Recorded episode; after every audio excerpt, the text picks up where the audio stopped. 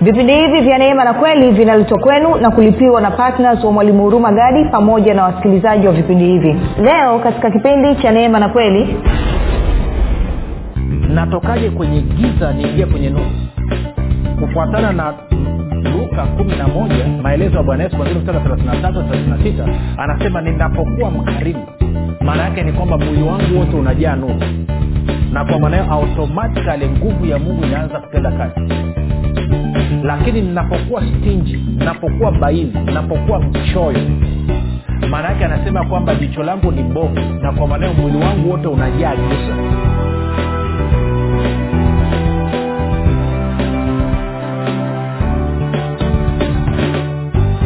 Popote pale ulipo rafiki ninakukaribisha katika mafundisho ya kristo kupitia vipindi vya neema na kweli. Jina langu naitwa huruma gadi ninafuraha kwamba umeweza kuungana nami kwa mara nyingine tena ili kuweza kusikiliza kile ambacho bwana wetu yesu kristo ametuandalia. Kumbuka tu mafundisho ya kristo yanakuja kwako kila siku muda na wakati kama huu yakiwa na lengo la kujenga na kuimarisha imani yako wao unanisikiliza ili uweze kukua na kufika katika cheo cha kimo cha utimilifu wa kristo. Kwa lugha nyingine ufike mahali uweze kufikiri kama kristo uweze kuzungumza kama kristo na uweze kutenda kama kristo. Kufikiri kwako rafiki kuna mchango wa moja kwa moja katika kuamini kwako. Ukifikiri vibaya utaamini vibaya lakini kama utafikiri vizuri basi ni dhahiri utaamini vizuri. Hivyo basi fanya maamuzi ya kufikiri vizuri. Na kufikiri vizuri ni kufikiri kama kristo na ili uweze kufikiri kama kristo huna budi kuwa mwanafunzi wa kristo na mwanafunzi wa kristo anasikiliza na kufuatilia mafundisho ya kristo kupitia vipindi vya neema na kweli. Tunaendelea na somo letu linalosema amini katika baraka amini katika baraka. Na na leo nataka tupige hatua tuanze kuangalia sasa kuamini ama imani inaingiaje hapo e, katika kuamini yaani baraka tunayo na tumeitwa tuwe baraka lakini ili tuweze kuishi kwenye uhalisia wa sisi kuwa baraka lazima kuamini pamoja na imani viingie kazini kumbuka tu mafundisho haya yanapatikana katika youtube chanel yetu inaitwa mwalimu huruma gadi lakini pia kama ungependa kupata mafundisho haya kwa njia ya sauti basi tunapatikana katika mtandao wa kijamii wa telegram. Uh, telegram inatenda kazi kama whatsapp. Uh, unaweza ukatuma ujumbe mfupi tukasema niunge. Kuna grupu linaitwa mwanafunzi wa kristo nao utaunganishwa. Namba ni 789 5242 ukifanya hivyo utaunganishwa. Baada ya kusema hayo basi napenda nitoe shukrani za dhati kwa mungu kwa ajili ya kwako wewe ambao umekuwa ukisikiliza na kufuatilia mafundisho ya kristo na kuhamasisha wengine waweze kusikiliza. Pia namshukuru mungu kwa ajili ya kwako wewe ambao umekuwa ukifanya maombi kwa ajili ya wasikilizaji wa vipindi vya neema na kweli kwa ajili ya kwangu mii pamoja na timu yangu. Na mwisho namshukuru mungu kwa ajili ya kwako wewe ambao umefanya maamuzi ya kuwa patna vipindi vya neema na kweli na kwa maanao unasaidia injili iweze kusonga mbele kwa njia ya redio. Kama ambavyo nimekuwa nikisema kwa njia ya redio tuna uwezo wa kufikia watu wengi zaidi kuliko ambavyo tungeenda tukafanya mkutano wa nje kuliko ambavyo tungeenda tukafanya semina ndani. Kwa njia ya redio maanaake ni kwamba watu wengi zaidi eneo pana zaidi wanaweza wakatusikia kila siku. Na inafungua fursa pia kwa wale ambao labda hawana mpango wa kuenda makanisani kwa sababu mbalimbali. Edha labda wametengwa edha labda kwa sababu wanajiona hawastahili wanajiona labda ama wako kwenye imani nyingine lakini wanakiu na shauku ya kutaka kumjua kristo. Kwa hiyo kupitia njia ya redio tunaweza kuwafikia watu wote kwa wewe uliofanya maamuzi ya kuwa patna wa vipindi vya neema na kweli ninakupa ongera sana. Nasema neema na amani ya bwana wetu yesu kristo zilisho katika maisha yako. Hakika wewe unaishi kwa vitendo somo hili ambalo nalifundisha la kwamba umebarikiwa uwe baraka. Baada ya kusema hayo basi nataka tuende moja kwa moja. Katika wagalatia tatu tunaangalia ule mstari wa nane na wa tisa. Anasema uh, wagalatia tatu nane na tisa. Anasema hivi uh, anasema anasema anasema anasema anasema. Na andiko kwa vile lilivyoona tangu zamani kwamba mungu atawahesabia haki mataifa kwa imani lilimhubiri abrahamu habari njema zamani kusema katika wewe mataifa yote watabarikiwa. Basi hao walio wa imani hubarikiwa pamoja na abrahamu aliyekuwa mwenye imani. Sasa nikumbushe vitu vichache alafu tuendelee. Kumbuka nikuambia kwamba tumebarikiwa ama wewe umebarikiwa ili uwe baraka na kupitia wewe mungu anatarajia na anatazamia na amekusudia watu wote duniani wabarikiwe kupitia wewe. Kwa hiyo wewe umebarikiwa uwe baraka.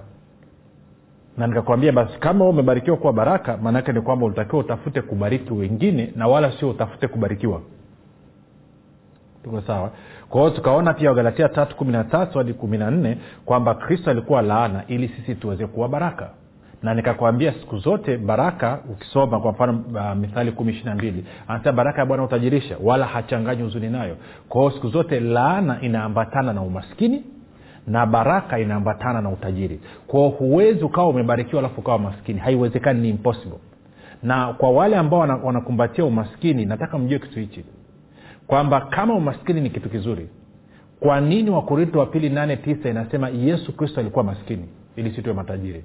Tunafahamu alikuwa maskini kwa sababu alikuwa laana. Kwao kama mungu anasema laana umaskini magonjwa na maradhi na dhambi ni kitu kibaya kwa nini mimi na wewe tutake kukumbatia habari ya umaskini? Sasa tukizungumzia umaskini maana yake nini? Umaskini ni pamoja na ukosefu na upungufu. Ukosefu na upungufu. Sasa tunatokaje kwenye hiyo hali? Kwa sababu kristo ameshamaliza upande wake ameshalipia. Tunatokaje kwenye hiyo? Kwao ndo kitu ambacho tutaanza kuangalia leo jinsi ambavyo kuamini pamoja na imani vinavyoingia kazini na kusababisha kile ambacho kristo amekifanya ambacho nini? Kwamba amekufanya wewe na mimi tuwe baraka na matajiri iweze kudhirika katika damu na nyama. Sasa niseme kitu kimoja hapa mwanzo niliahidi juzi nikashinda jana. Kwa leo nikiseme. Unaposoma bibilia sasa nitazungumza hii of course uh, walioandika bibilia iwe ni agano la kale ama hiyo ni agano jipya ni watu ambao ni waibrania. Hilo ilieleweke kwanza. Sasa tunafahamu agano jipya limeandikwa kwa kigiriki ama kiunani na agano la kale kuna ambayo ilikuwa imeandikwa kwa kwa kwa nini? Kwa kwa kiunani lakini pia kuna ambayo imeandikwa kwa kiibrania lakini mwisho wa siku iwe ni agano jipya ama agano la kale yote imeandikwa kwa kwa, kwa watu wenye mtazamo ama kwenye watu wenye wametokea katika background ama katika utamaduni wa nini? Utamaduni wa wa wa, wa, wa kiibrania na kwa maana hiyo kufikiri kwao kufikiri kwao ni kwa muhimu. Kwa hiyo unaposoma bibilia basi mimi na wewe tulitakiwa tu, tuangalie ama tusome tukiwa na, na mtazamo huo tujue kwamba kwamba waliotuandikia ni watu ambao walikuwa ni waibrania kwao kufikiri kwao ni katika kufikiri kwa kiebrania. Walikuwa hawafikiri kama wa, wazungu wa, sorry, no, no, wazungu. Hawafikiri kama waingereza wala walikuwa hawafikiri kama kama kama nini unasema kama kama kama wayunani walikuwa wanafikiri kama waibrania sasa baada ya kusema hayo nataka tu, tuangalie mambo machache hapa mambo machache ambayo ni ya muhimu. Na kwa mantiki hiyo uh, uh, unaposema hapo mwanzo mungu aliumba mbingu na nchi unaposema mwanzo mlango wa kwanza. Unasema mwalimu kama unastata ya kuna, kuna pointi nataka kuileta kwa hiyo na, na, natafuta natafuta namna nzuri ya kuileta ili uweze kunielewa pasipo kuleta mkanganyiko wowote. Ndio maana kidogo naona kama kumekuwa kuna hali ya kama kusita sio kusita hivi na kadhalika. Okay tende tupige hatua. Mwanzo mmoja anasema hapo mwanzo mungu aliziumba mbingu na nchi kwa ukienda ukasoma kwenye kwenye kwenye nini? Kwenye so dakika moja tu uh, ukienda ukasoma kwenye kwenye kwenye kwenye nini? Bibilia ama kwenye natafuta neno moja ngoja nalipata sasa hivi. Utanisamee kidogo nimebabaika kidogo hapo lakini sijali okay ukisoma kwenye kwenye nini? Kwenye agano la kale ambao sisi tunaita agano la kale kwa maana ya kitabu cha mwanzo mpaka malaki. Actually eh, kwa, kwa waibrania wao wana, wana wanaita tanak sawa? Sio tora. Tora ambayo ndo torati tunapata nikitoka mwanzo mpaka mwanzo kutoka lawi hesabu kumbukumbu la torati. Hiyo ndio tora ndo inaitwa law of moses torati ya musa ama sheria ya musa lakini ile unavyotoka kuanzia ukichanganya kuanzia mwanzo ukachanganya ukaja mpaka kwenye malaki kwa maana ya kwamba una torati ya musa alafu una manabii alafu una zaburi then kwa waibrania wao wanaita tanak sasa kwenye kwenye tanak kwenye pale mwanzo anasema hapo mwanzo mungu aliziumba mbingu na nchi.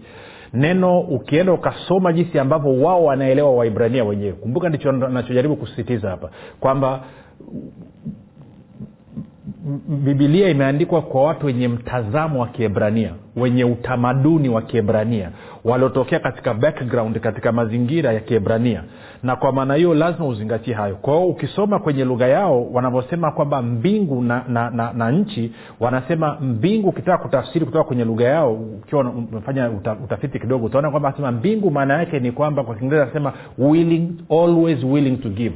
Kwamba siku zote kuwa iko tayari kutoa. Kwao mbingu siku zote iko tayari kutoa.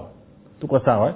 Alafu na nchi ama dunia anasema maanaake ni always ready to receive. Siku zote tayari kupokea. Kwa hiyo mbingu siku zote iko tayari kutoa na nchi au dunia siku zote iko tayari kupokea. Huo ndo, ndo uelewa walionao waibrania kwao wanavyosikia mbingu na nchi yes pamoja na kwamba hayo yanazungumza lakini wanaelewa kabisa kwamba mbingu siku zote iko tayari kutoa na nchi ama dunia siku zote iko tayari kupokea tuko sawasawa lakini pia kuna swala lingine kuna swala la, la nuru pamoja na giza. Na na utaona kwamba nuru inatoka juu kwa maana ya kwamba kwenye mbingu alafu giza inatoka liko chini. Tuko sawa? Kumbuka na sisi tulikuwa kwenye giza tunatakiwa tuingie katika nuru. Alituamisha alituokoa kutoka katika giza akatuingiza katika nuru. Sasa wanasema hivi na ndo hii kanuni ambayo nataka uione sasa. Kwa kuwa mbingu iko tayari kutoa na nchi iko tayari kupokea na mbingu inatoa nuru na nchi ni giza. Kwao giza linahitaji nuru. Nuru inang'aa gizani na giza alikuiweza kwao wanasema hivi kwamba kwenye ulimwengu wa roho kusudio lako ni la muhimu zaidi kuliko tendo lako. Kwa kiingereza anasema your intention is more important than your deed your action. Kwamba lile unalolikusudia nia yako ndo inaangaliwa zaidi kuliko tendo lako katika ulimwengu wa roho. Kwa hiyo wanasema kwamba niki, nikiwa nataka kumbuka mbingu inatoa nuru iko tayari kutoa nuru dunia nchi iko tayari kupokea. Kwao sisi tuko kwenye dunia kwenye nchi tuko sawasawa kwa hiyo inamaana nuru ni kristo. Kwa hiyo maana yake ni kwamba kristo yuko tayari kutoa nuru na sisi maana yake basi tutakiwa tuwe tayari kupokea nuru. Sasa wanasema hichi ndo kanuni ambayo nataka uione. Kwamba nikiwa na niki, nia yangu kusudio langu la kupokea nuru ikiwa napokea nuru kwa ajili ya kwangu mimi binafsi na sina mpango wa, waku, kutoa hiyo nuru ama wa, kuakisi hiyo nuru kureflect anasema hiyo nuru inageuka inakuwa giza. Lakini nikipokea nuru alafu nikaachilia hiyo nuru iwaangazie na wengine anasema hiyo nuru inanigeuza mimi nakuwa nuru. Kwa hiyo anasema huyu mpokeaji kama kusudi langu la kupokea nuru ni ili niitumie nuru kwa ubinafsi kwangu mii mwenyewe. Anasema hiyo nuru inageuka inakuwa giza. Lakini kama nia yangu kusudi langu la kupokea nuru ni ili niwapatie na wengine nuru anasema hiyo nuru inanibadilisha mimi alafu mimi ninakuwa nuru kwao naakisi nuru lakini na wakati huo nakuwa nuru. Tunakwenda sawa? Kwa hiyo inamaana wale wote waliompokea kristo lakini wamempokea kristo kwa ajili yao. Nasa nimempokea kristo kwa hiyo kuwa nimempokea kristo mi naenda zangu mbinguni. Wengine wakienda jehanam wengine wakiungua wengine wakiteketea ainihusu mimi. Maada mimi ninaye kristo maada mimi nakwenda mbinguni. Anasema hiyo ni shida. Sasa tukichukua kanuni hiyo hiyo maana yake ni kwamba mbingu imetoa baraka kristo ameachilia baraka. Kwao ninapopokea hii baraka ama nilipopokea hii baraka nia yangu ni nini? Kusudi langu nini? Ni kupokea hii baraka ambayo siku zote inaleta utajiri niitumie kwa ubinafsi kwa ajili yangu mwenyewe? Ama napokea hii baraka kwa lengo la kutaka kuwabariki wengine kama alivyokusudia mungu? Tunaenda sawa rafiki?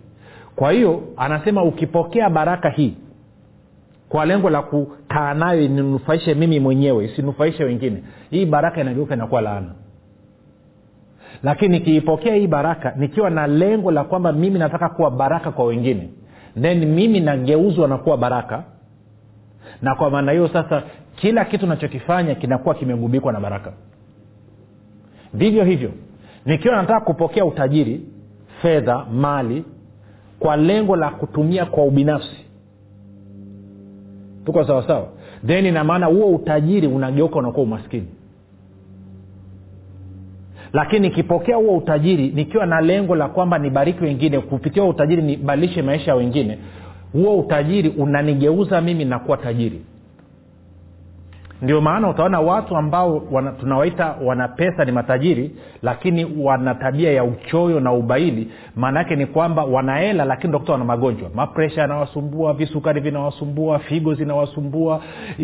Wana matatizo chungu mzima. Kwa sababu gani? Kwa sababu kile walichokipokea walipewa na mungu utajiri walipewa fedha na mali na ustawi kwa ajili ya kuwa baraka kwa wengine. Lakini wao walivyopokea wakapokea kwa uchoyo kwa ajili ya wao wenyewe na hiyo ikaleta shida inakuja sawa e, ukisoma kuna mstari mmoja ja niangalie kama kama nitaweza ku- ku- kuupata Eh, kwenye luka kumi na moja Eh, ehe, luka kumi na moja mstari wa thelathini na tatu hadi thelathini na nne anasema hivi. Anasema hakuna mtu awashaye taa na kuiweka mahali palipositirika au chini ya pishi bali huiweka juu ya kiango ili waingiao wapate kuona mwanga. Taa ya mwili ni jicho basi jicho lako likiwa safi mwili wako wote nao eh, unao mwanga lakini likiwa bovu mwili wako wote una giza. Naona hiyo eh? Kwa hiyo anasema mstari wa thelathini na tano mpaka thelathini na sita. Anaendelea anasema hivi angalia basi mwanga ulio ndani yako usije ukawe giza. Basi kama mwanga umeenea katika mwili wako wote wala hauna sehemu iliyo na giza mwili wako wote utakuwa na mwanga mtupu kama vile taa ikumulikiapo kwa mwanga wake. Sasa niruhusu nisome mstari wa 33 34 35 36 kwenye bibilia inaitwa ina- inaitwa inaitwa inaitwa nini? Complete jewish bible. Nitasoma kwa kiingereza kuna nataka nifafanue kidogo alafu utanyelewa anasema hivi no one has kindled a lamp hide it or place it under a boil. Kwa hakuna mtu anayewasha taa alafu akaisitiri akaificha. Rather he puts, it, he puts it on a stand so that those coming in may see its light. Kwamba anaiwasha anaweka juu ili kila mtu anaingia ndani ya nyumba aweze kuona mwanga. Sasa kule mstari wa 34 anasema the lamp of your body is the eye. Anasema taa ya mwili wako ni jicho. Anasema when you have a good eye unapokuwa na jicho zuri alafu kwenye mabana anasema that is when you are generous unapokuwa mkarimu umesikia hiyo? Kwao hii ni complete jewish bible kwamba hii, hii ni bibilia ambayo imetafsiri huu mstari kutokea kwenye mtazamo wa mwibrania ama wa kiyahudi. Anasema the lamp of your body is the eye kwamba taa ya mwili wako ni jicho. When you have a good eye that is when you are generous. Sasa unapokuwa na jicho zuri maana yake ni kwamba unapokuwa mkarimu your whole body is full of light. Mwili wako wote unajaa nuru. Anasema but when you have an evil eye when you are stingy lakini unapokuwa na jicho bovu yaani ukiwa baili your body is full of darkness. Yuko iona hiyo kitu rafiki. Anasema kwamba ni jicho taa ta ya mwili ni jicho. Unasema inahusiana ah, nisikilize tu. Anasema taa ya mwili ni jicho.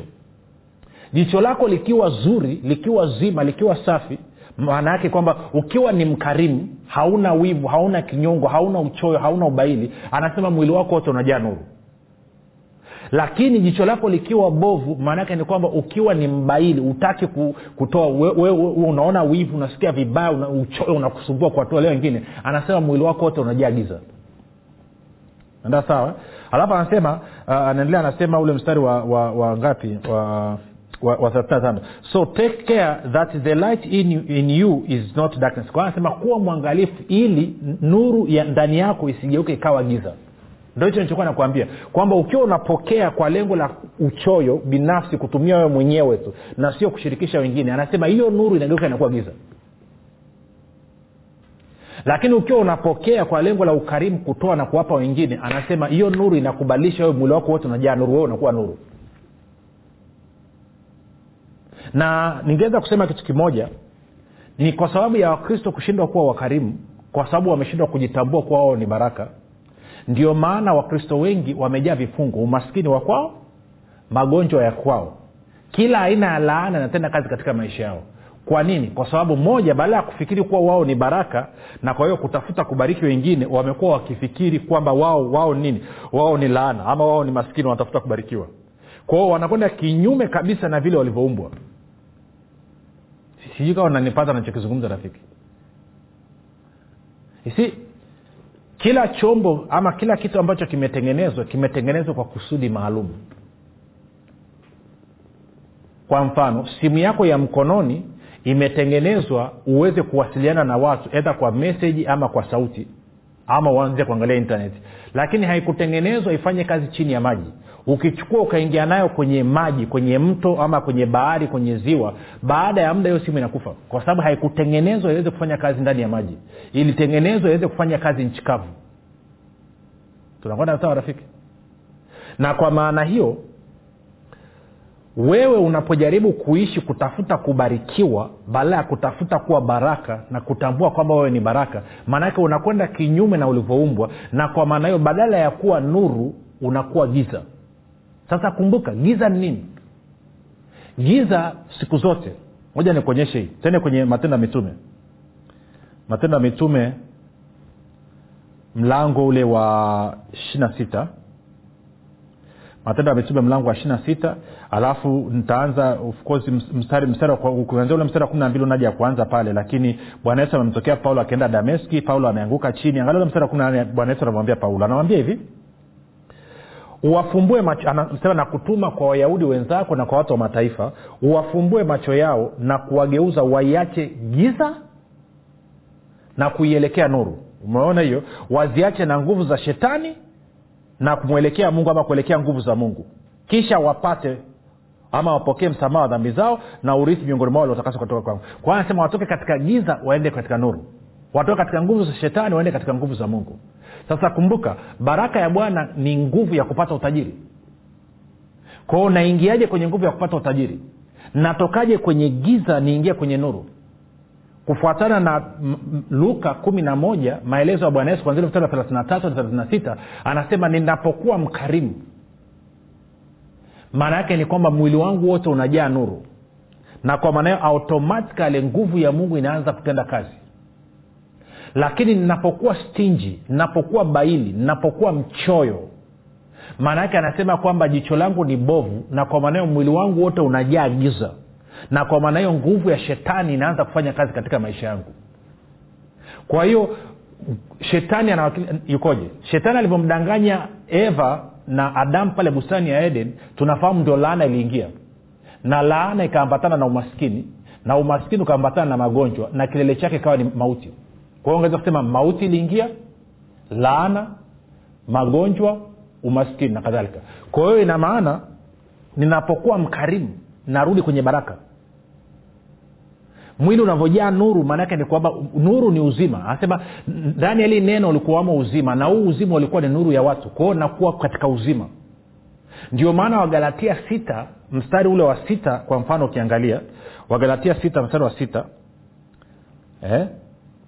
Angalia mpaka wa saba pale anavyosema anasema hivi mwanafunzi na amshirikishe mkufunzi wake katika mema yote. Msidanganyike. Mungu hadhiakiwi kwa kuwa chochote apandacho mtu ndicho atakachovuna. Mstari wa nane. Maana yeye apandaye kwa mwili wake katika mwili wake atavuna uharibifu. Bali yeye apandaye kwa roho katika roho atavuna uzima wa milele. Kwa unaona habari ya kutoa inaunganishwa na habari ya, ya uzima. Wai kwa sababu ukarimu unasababisha nuru na hii nuru ni uzima kwa hiyo maanaake ni kwamba nikiwa mkarimu maanaake ni kwamba nakuwa nimejaa nuru. Nikijaa nuru maanaake ninatembea katika uzima katika baraka katika mema. Kwa hiyo nguvu ya mungu ya kupata utajiri inaanza kutenda kazi kupitia mimi. Lakini nikiwa mchoyo natafuta kubarikiwa badala ya kuwa baraka kama nilivyoumbwa maanaake nini? Maanaake ni kwamba giza linajaa katika mwili wangu. Na giza nini? Giza maanaake ni nguvu ya shetani inaanza kutenda kazi. Hapo maanaake ni mauti maanaake ni laana maanaake ni maovu yanaanza kutenda kazi katika maisha yangu na ukiangalia kinachotesa wakristo wengi ndo hicho. Na ndio maana mungu ama bwana yesu mwenyewe akasema nimalizie na ile matendo ya mitume uh, ishirini alafu mstari ule wa wa wa, wa thelathini na ngapi? Wa, wa thelathini na tano. Sikia anavyosema. Nitasoma kwenye biblia ya tafsiri ya kusoma kwa, kwa, kwa urahisi tku alafu itakuwa nasema hichi kidonge cha leo kimekuwa kigumu ndo hivyo tufanyeje sasa? Lazima tuambiane ukweli au sio rafiki? Angalia tku anavyosema e, matendo ya mtume ishirini thelathini tano anasema daima paulo anawambia waefeso daima niliwaonyesha kwamba mnapaswa kufanya kazi nilivyofanya na kuwasaidia wadhaifu na kuwasaidia shika hiyo na kuwasaidia wadhaifu. Alafu anasema hivi niliwafundisha kukumbuka maneno ya bwana yesu aliyosema ni baraka kuu kutoa kuliko kupokea maona kitu eh? ni baraka kuu kutoa kuliko kupokea. Kwao unapopokea nuru pokea nuru kwa sababu unataka kutoa. Pokea baraka kwa sababu unataka kuwa baraka. Pokea utajiri kwa sababu unataka kutajirisha wengine. Pokea uzima kwa sababu unataka kuwapa wengine uzima. Pokea uponyaji kwa sababu unataka kuwapa wengine uponyaji. Lakini ukipokea tu kwa lengo la kuwa mchoyo na kutumia kwa ajili yako tu hicho ulichokupokea kinageuka kinakuwa kinyume chako. Hiyo kama umepokea baraka kwa ajili ya kwako binafsi na sio kwa ajili ya kuwa baraka kwa watu wengine hiyo baraka inageuka inakuwa laana. Kama umepokea nuru kwa ajili ya kwako mwenyewe tu na sio kwa ajili ya watu wengine hiyo nuru inageuka inakuwa giza. Kama umepokea utajiri kwa ajili ya kwako wewe na familia yako tu na sio kwa ajili ya kutajirisha wengine then huo utajiri unageuka unakuwa unakuwa umaskini. Sio kama unaweza kupata picha rafiki. Sasa huu imeshatuwekea msingi mzuri. Kipindi kijacho nitakuonyesha sasa um, imani inavyotenda kazi. Jina naitwa huruma gadi yesu ni kristo na bwana. Tukutane kesho muda na wakati kama huu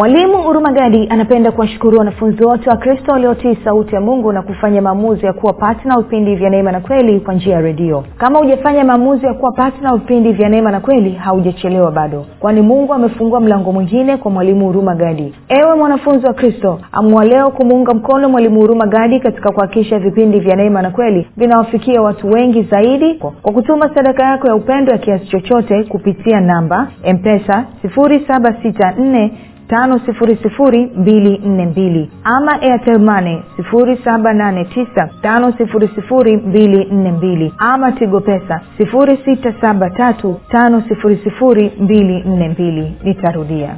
Mpesa namba